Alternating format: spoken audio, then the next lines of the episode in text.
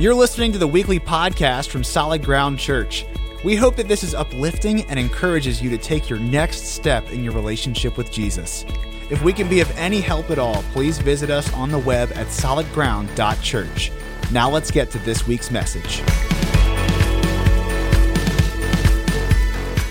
Well, good morning, my church family. Happy Sunday to you. Welcome, welcome, welcome to Church Online. If we haven't met, my name's Bert. I'm one of the pastors here. And guys, I cannot believe it. This is it. This is the last Sunday I have to preach to an empty room. Next Sunday, I get to see your smiling, mask-covered faces. I guess I actually won't see the smiles at all because of the restrictions we're putting on you, but we're so glad you guys are coming back next week and to sort of end this time of isolation. We're talking about death because why not? No, honestly, it's one of these things where, we as a church, we've been going through the Gospel of John. We've been working our way through it, and I don't know why, but as we were approaching John 7, I just felt like the Holy Spirit was leading us just to take a little bit of a break, do this 2-week series on 1 minute after you die, like what to expect on the other side. And then when we come back together, we're going to do another series and we'll get back into John. But, if you joined us last week, listen, we said the whole thought behind all of this is this, that every single person, everybody is going to die. Yikes. And everyone is going somewhere. That is to say, okay, listen, when you and I die, whether we think about it or not, how much we think about death is irrelevant because one day you and I will not be here on the earth. We will leave here, and when we leave, we're going to go to one of two places, either heaven or hell. And last week, you may remember what we did was we talked about hell. We talked about, okay, listen, for anybody who refuses to follow Christ, for anybody who refuses to turn from their sin and turn to him, listen, what awaits them is this horrible fate, absent of all the qualities and goodness of God forever. Now, today, we get to do the talk I've been looking forward to as we talk about heaven. And you might go, okay, why? Why spend some time talking about this place that I'm not yet? And I think there's two reasons. Number one, the reason I really want us to spend some time here is because, listen, the longer that you're here on the planet, for those of you who are younger, sometimes you have this experience, but the awfulness of it hasn't necessarily hit for a lot of us yet. But the longer that you're here, the more people that you lose. I mean, the longer that you are here, there are people that you absolutely love with all your heart who know the Lord. They go on into glory, and you miss them, and you kind of wonder, okay, what happened? What is it? What was going on with my loved one once they crossed from here into eternity? Or there are others who, okay, listen, right now, let's just say this, do you have a sickness in your body, and you're going oh man, what's coming? When I, if the Lord doesn't intervene, if the Lord doesn't heal, and we believe that he heals, okay, but if he doesn't, what do I have to expect? And so I wanted just to take some time to let you know what's on the other side of this as spoken by the word of God and our Lord Jesus. But that's not the only reason. Here's the other reason. Okay, for those of us who that's just not where we're at. Okay, maybe grief and loss, they're not as fresh in our minds. Let me tell you why I want to talk about it a little bit, even just as believers. So let me say it like this. How many of you, and you get to raise your hands at home, and I'll pretend that I can see them. How many of you, hands up at home, have ever watched a game show? Hands up if you've ever watched a game show. Okay, the guys in the tech booth, they've watched game shows. Yeah. Okay, have you ever noticed, at game shows, one of the things they do, before you find out the game that you're going to play, what they do is they tell you what you could win, right? So if you're watching The Price is Right, they're listen, okay, you're going to be playing Plinko for what? A new car, right? Or that type of thing. Or maybe you might remember years ago, there was a show, I think it's maybe in some form now, but it's really popular years ago called Who Wants to Be a Millionaire? Remember that show? Okay, my friend Kevin was actually on Who Wants to Be a Millionaire. It was really neat. And so he prepped because he wanted to be a millionaire. He knew if he played the game, he could be a millionaire. And so he's what he did sort of going into being on that show was he began to study like crazy. He began to actually discipline himself. He wouldn't go out sometimes. He'd just stay home with history books and sports trivia and all these different things, like science books, just so that he could have a better shot at all the questions that he could encounter on Who Wants to Be a Millionaire. And here's why I'm bringing this up, okay? Because he knew what was at stake. He knew that if he prepped himself well enough, he stood a better chance of a greater return and reward. Because here's a simple truth, and you should just know this. And if you're taking notes, write this down, okay? When you know the prize, it affects how you play the game, right? When you know the prize, it affects how you play the game. This is true. I mean, like with game shows, obviously. But listen, do you know that it's true with your faith as well? Do you know that, okay, listen, when we talk about, listen, follow Jesus so that you can have eternal life, do you know what that eternal life looks like? And so rather than us just sort of telling you, do this thing, I want to put a face on it for you as best I can today, for you to understand, like, what awaits you in glory. If you are in Christ, if you are a Jesus follower, here's what's waiting for you 1 minute after you die. And we're going to be going like over a lot of scripture today. We're actually going to start, if you want to turn your Bibles, we're going to start in 1 Corinthians chapter 12. Now, let me just set this up, okay? So this is a moment where Second Corinthians chapter 12. Just click the thing in the YouVersion Bible tab. Okay, here's just something to know. So 2 Corinthians chapter 12 is written by the Apostle Paul, and he reaches this moment where he's trying to explain his qualifications as an apostle to a church in Corinth, the church that he founded, and he begins to talk about sort of comparing it with other people who are bragging, and Paul's like, listen, I got lots of things to brag about as well, but I don't need that. And so he reaches this point where he begins to talk about a guy, quote unquote, that he knows, and scholars are pretty much across the board believing Paul's talking about himself. It's kind of like, you know, you have a friend who's like, you know, I have a buddy who did this or whatever, but they're talking about them. That's what Paul is doing. And in 1 Corinthians chapter 12, starting in verse 2, it says this: I know a man in Christ, who 14 years ago was caught up to the third heaven. Now, let's just pause right there. Here's something to understand, okay? You're like, third heaven, what is that talking about? As you go through the Bible, you should just know this. The Bible talks about three heavens. That is to say, like when it talks about, like, and depending on the context, you can figure out which one it is. But basically, if you're looking at a biblical worldview of the universe and the cosmos, they would say it like this, okay? Like, there's the earth that we're on, and the sky directly above us, you know, with the blue and the clouds, that would be the first heaven. That's sort of our immediate heaven, okay? The second heaven would be this: space and everything out there, all the blackness of space and the stars and the cosmos. They would say, like, all that stuff beyond our sky, that's the second heaven.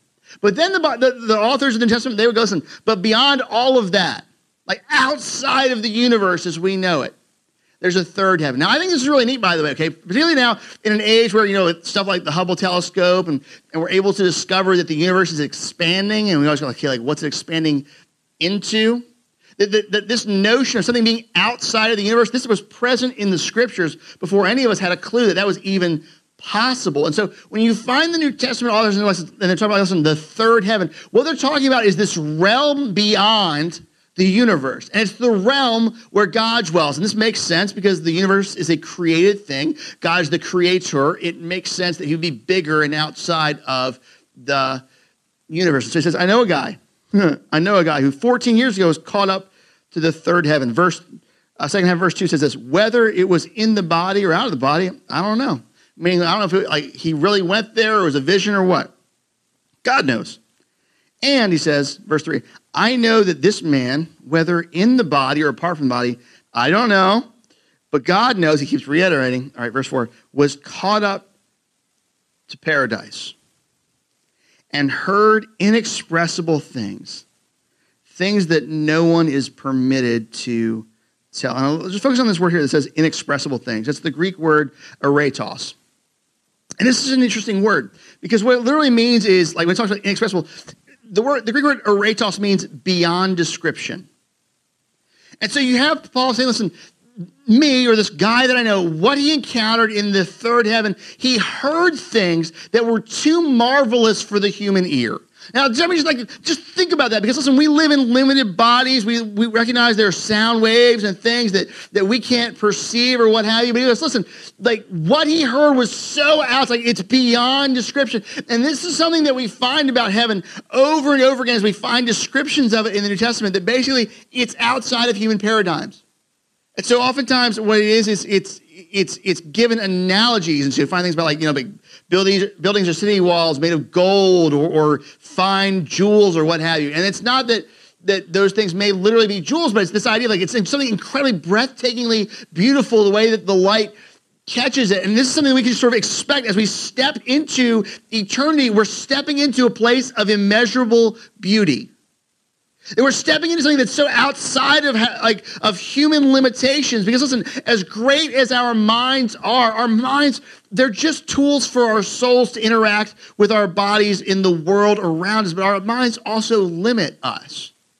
But when we step outside of this into resurrection and glory, listen, it's a whole new ballgame. New sounds, new colors. I mean, just think about that. Like new colors you didn't even know existed, that you couldn't perceive, but there it is. And it's not just like auditory and visual. It goes beyond like just even in everything good that we experience. I'll give you an example, okay? So St. Paul, in 1 Corinthians, there's a point where he's literally talking about the idea of love itself. Like just love, like what love is. And in all that, as he's talking about it, even the notion of love, this is what he says in 1 Corinthians 13, verse 12. He says, "For now we see in a mirror dimly." Meaning, like when we're looking at how we experience love here, it's almost like, you know, if you hold up like a beer bottle and like, I don't know, welcome to Solid Ground. Okay, like you kind of see the outline of somebody in a reflection, but you can't really see them clearly. You know, so, like, listen, we see in a mirror dimly, but then face to face. Now I know in part. He's talking about love. Then I shall know fully, even as I have been fully known. And this word that we translate as fully known, it's the Greek word epigenosko, okay? And it's sort of, it's not just like a head knowledge, like, you know, I know facts, I know baseball or football stats. No, epigenosko is an intense experiential knowledge. And here's what he's saying, listen, like, as, you know, like right now we have this kind of outline where we can kind of see how things are, but no, when we step into eternity and we step into glory, like even the idea, like what we experience with love, just as all parts of us are known by God, every facet of us is loved by God, like we will experience that kind of love. We will know fully, just as we're fully known. It's outside even like what we can comprehend with love. And you go, ah, that's awesome. And that's kind of the thing, though, right? This is so outside of how many of us have come to believe in or even have heard of heaven. Because most of us, we've been fed this weird Hallmark Channel version of heaven that isn't really grounded in the Bible, but it's really tame. And I mean, just think about it like this, like it's almost boring. So like we picture like, you know, like you think of how heaven is usually portrayed in most media. It's like people, they're standing in the clouds, right? And you're like, are there houses here? I don't know, it's just like clouds, and they're all wearing like white robes, and sometimes they're portrayed as angels, and that's a huge theological misunderstanding and not true. You do not turn into an angel when you die. You are still a human being. Angels are something else entirely. I bring this up because one time, one of the worst things I've ever seen a human being do for really good intentions was, I was at the bedside of a dying man, and his young son was there. And the grandmother said to his young son about like why dad wasn't going to wake up. He said, or she said, well, listen, God needs another angel in heaven. And that's just so theologically false. And I hated like that being stamped on this young boy's life, that basically, listen, like you're losing your dad because God needs something. It's just not true. Like you don't become an angel when you die. But think about also like, you know, this, like we picture like, and what else is everybody doing in the way that we picture heaven? Everybody's playing a harp, right? And like, well, what if I don't like harps? Well, you're stuck with one, or the worst one of all, okay? How many people like we, the way we hear of heaven is this sort of unending church service, right? Like you'll get to heaven, and also like you also have to wait this really long line of people like at the DMV to get in. But once you get in, it's just long forever church. And I say this as somebody who does church for a living. That sounds more like hell to me than heaven, okay? But, all right, listen, here's the thing you need to know. Is there worship in heaven? Yes. Is it eternal? Absolutely, but for a completely different reason and a completely different experience, because here's the truth, and you should just know this as we're going more into the New Testament. Just write this down. Heaven is not boring. It's not. Like heaven's not boring. Like every good thing we experience here is just amplified to the nth degree in heaven. And I'll give you an example. Okay, look, here's a description of worship in heaven. All right, Revelation, like as the Apostle John, he's brought up into heaven. He sees the throne of God. Listen how he describes this in Revelation 4. And you tell me if this sounds like it would be something boring that you can sort of fall asleep to. He says, from the throne came flashes of lightning, rumblings and peals of thunder, just power exuding. In the front of the throne, 7 lamps were blazing. These are the 7 spirits, or you could also translate it sevenfold, meaning like complete spirit of God. I think it's a better translation there. Also in front of the throne, there was what looks like a sea of glass, clear as crystal. And we see how, like, John's just describing this beautiful scape. He's using symbolic language here. He says, in the center around the throne were 4 living creatures. They were covered with eyes in front and in back. Verse 7, the first living creature was like a lion. The second was like an ox. The third had a face like a man. The fourth was like a flying eagle. Now let's pause right here. You're like, John, what are you tripping on? Here's what's going on here, okay? Because that seems a little freakish. So let me explain what these creatures represent. Okay, so you have the first one, right? And it has the face of a lion. And the next one has the face of an ox, and then a man, and then an eagle. To us, we're like random, but to people in the first century to whom John originally wrote Revelation, they would have understood the significance and symbolism of it pretty quickly. So to them, like a lion represented strength. They considered lions like the most powerful beast in creation. So you've got this thing that's before the throne of God, and it represents like the pinnacle of strength. Then that, like an ox represents the pinnacle of service, like the way that's a beast of burden that carries things for people. Okay, so you've got most strength, most service. Then you got a man, and men represent intelligence. So you've got the most intelligent thing in creation. And then on top of that, you got an eagle. An eagle to them represented speed. So you got the fastest thing in creation. So you have these 4 like beings around the throne of God, and they're covered in eyes, which means they see everything. Like they see all over creation. So whatever they say, they have the authority to say it because they can compare it with everything else that's out there. And so what are these things? Okay, they represent like the most strength, service, intelligence, and speed. What do they do when they're in front of God? Here's what it says. It says, verse 8, each of the 4 living creatures had 6 wings. And was covered with eyes all around, even under its wings. And day and night, they never stop saying, holy, holy, holy is the Lord God Almighty, who was and is to come. Let me explain what's happening. Okay, this word holy, that's become a religious word for us, but really what it means is it means separate, above, nothing like it.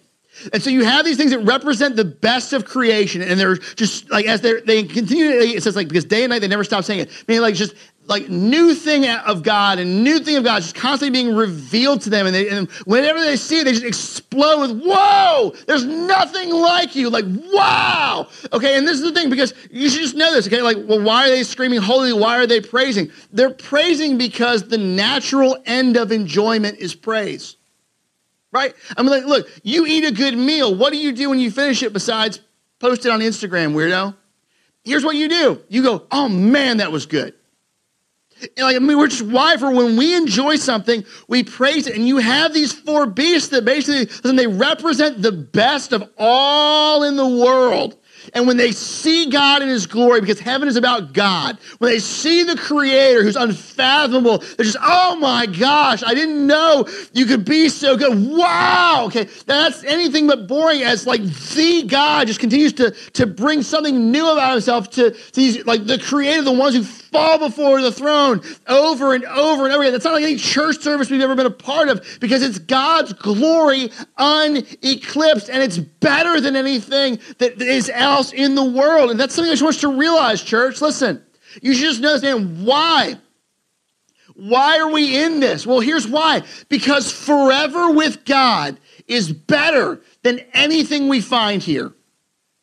Let me say that again. Forever with God is better than anything we find here. Listen, man, here's the deal. Like the reason I'm in this, it's not because I'm running away from sin. It's because I'm running towards Jesus. Like what I'm about in all this, it's not, okay, listen, I want to like, you know, sort of feel better. I mean, it's no, like the one that I get to know, that you get to know, he's so good. He brings so much love. He brings so much life. He brings so much hope. I want to get as close to him as I can. Listen, forever with God is better than anything you could find here.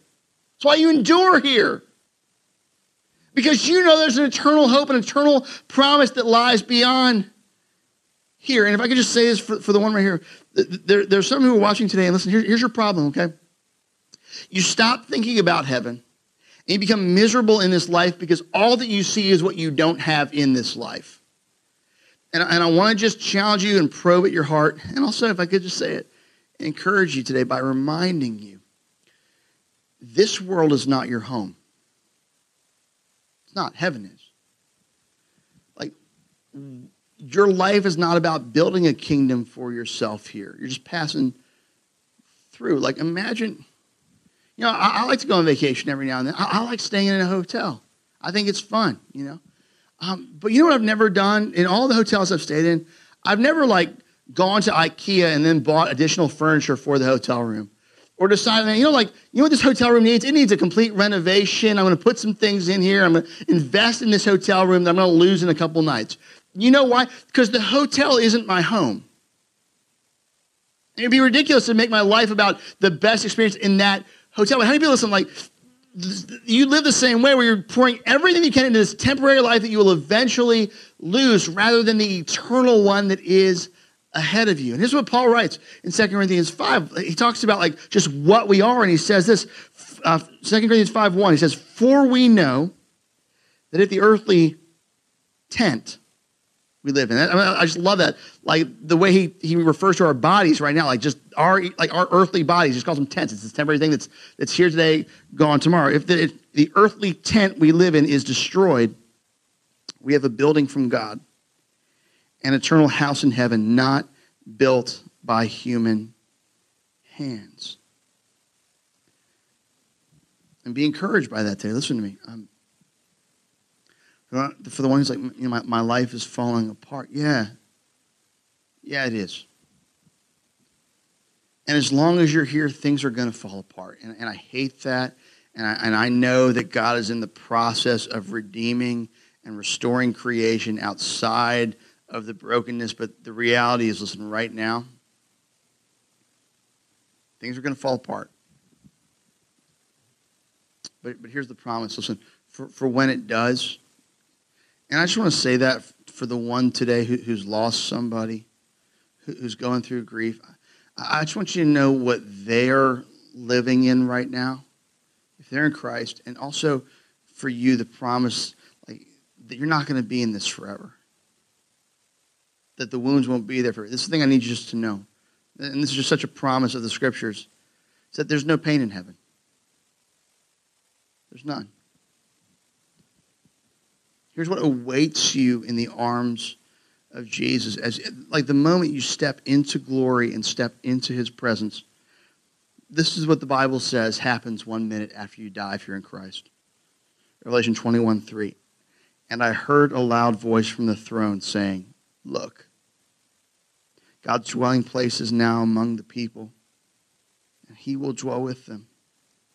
They will be his people, and God himself will be with them and be their God.'" And look, this is the tenderness of God. "He will wipe every tear from their eyes. There will be no more death or mourning or crying or pain. The old order of things has passed away." The one who's had to watch a loved one waste away, their pain is done. They stand in glory with Jesus, restored. For the one who's walking in a season of grief, hold on. It's awful, but it's going to get better.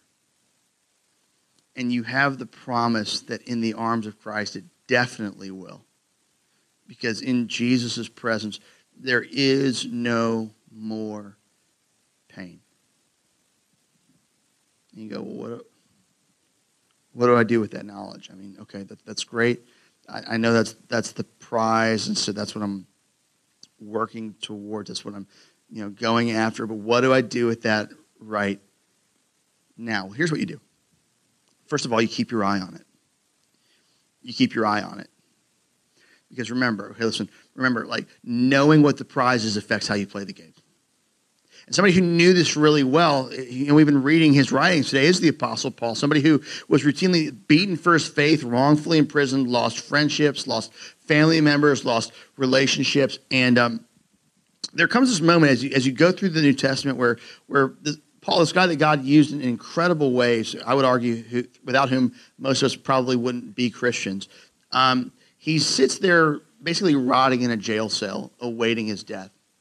And he writes a letter to his young protege, this guy named Timothy, who Paul is basically, Timothy's a son to him. He's poured his entire life into him. And he writes this book called Second Timothy to Timothy, basically telling him, listen, hey man, come see me before I die. I know I'm at the end, but I would like to just see you one last time. And in 2 Timothy chapter 4, verse 6, Paul says this. He says, for I am already being poured out like a drink offering, and the time for my departure is near.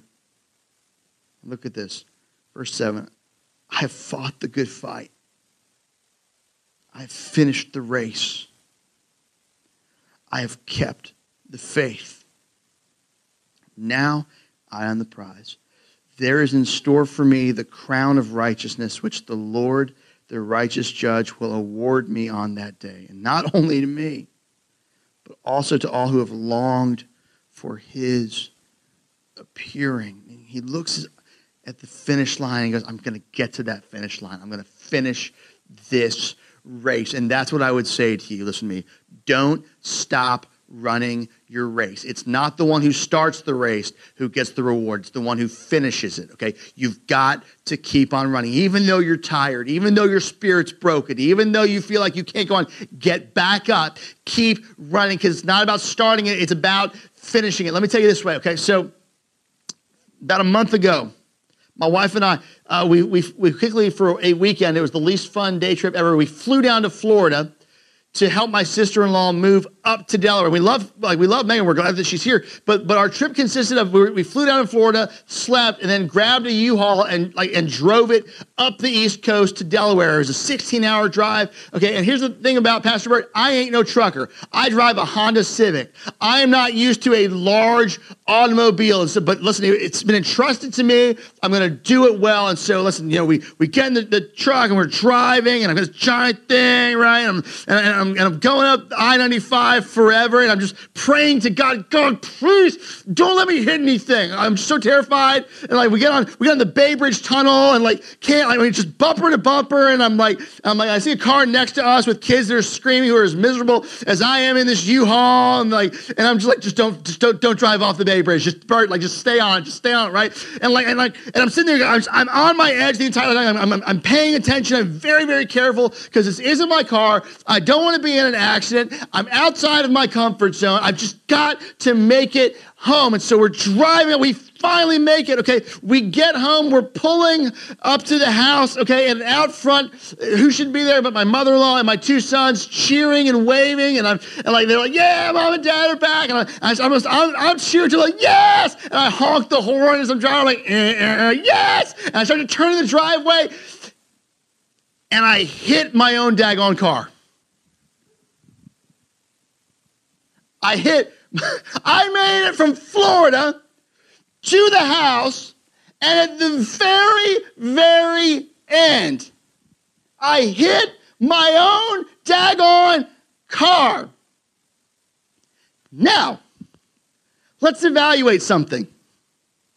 Was the trip accident-free, even though I made it most of the trip without an accident? No.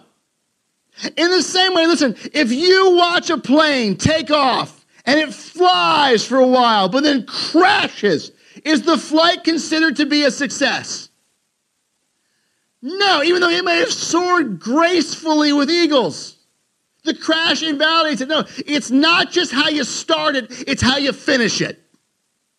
And I want to say this for you, okay? Because listen, here's the thing, like something that I love about like our evangelical culture and listen, personal relationship with Jesus is we place a ton of emphasis on starting a relationship with Jesus. And we believe in that. Listen, we believe that anybody who turns to him can be saved. We 110% believe that it's not about you earning a relationship with God. It's about Jesus. He loves you. He died for you. He rose for you, and he will give you new life if you ask. And we place all this emphasis in the start. But here's the thing you got to know. Just because you started the race doesn't mean you've finished it. And if you want to know what do you do with your faith in this life and going forward, what you do is you finish the race. It's he who endures to the end who will be saved. And that's my exhortation to you. As we talk about like what happens 1 minute after you die, hold on, run your race. Go after Jesus with everything that you've got until the end. You go, well, yeah, okay, but I don't know that I can hold on. Here's what I would tell you. Number one, you're not in this alone. The one who began the good work in you will see it through to its completion in the day of Christ. And number two, you have the promise of eternal life beyond life ahead of you, and that's worth holding on for. Listen to these words. As we're coming to the end here, listen to these words here. I want these just to wash over us as a people today, as we encounter grief, as we encounter sadness, as we encounter pain and hardship in this life. I want you to hear these words of Jesus spoken to his disciples and spoken to us this morning. John 14:1 says this. Please just hear, close your eyes. Where are we saying? Just close your eyes. Picture the Lord just speaking this to you this morning. He says, do not let your hearts be troubled. You believe in God. Believe also in me.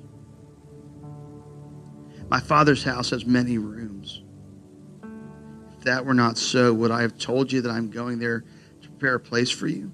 And if I go and prepare a place for you, I will come back and take you to be with me, that you also may be where I am. Do you know this morning that Jesus will come for you?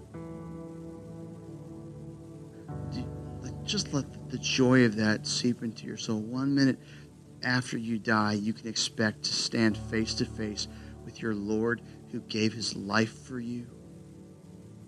The same Jesus who ascended will come back for you. Jesus' disciples hear this, and in verse 4, Jesus says, listen, you know the way to the place where I'm going.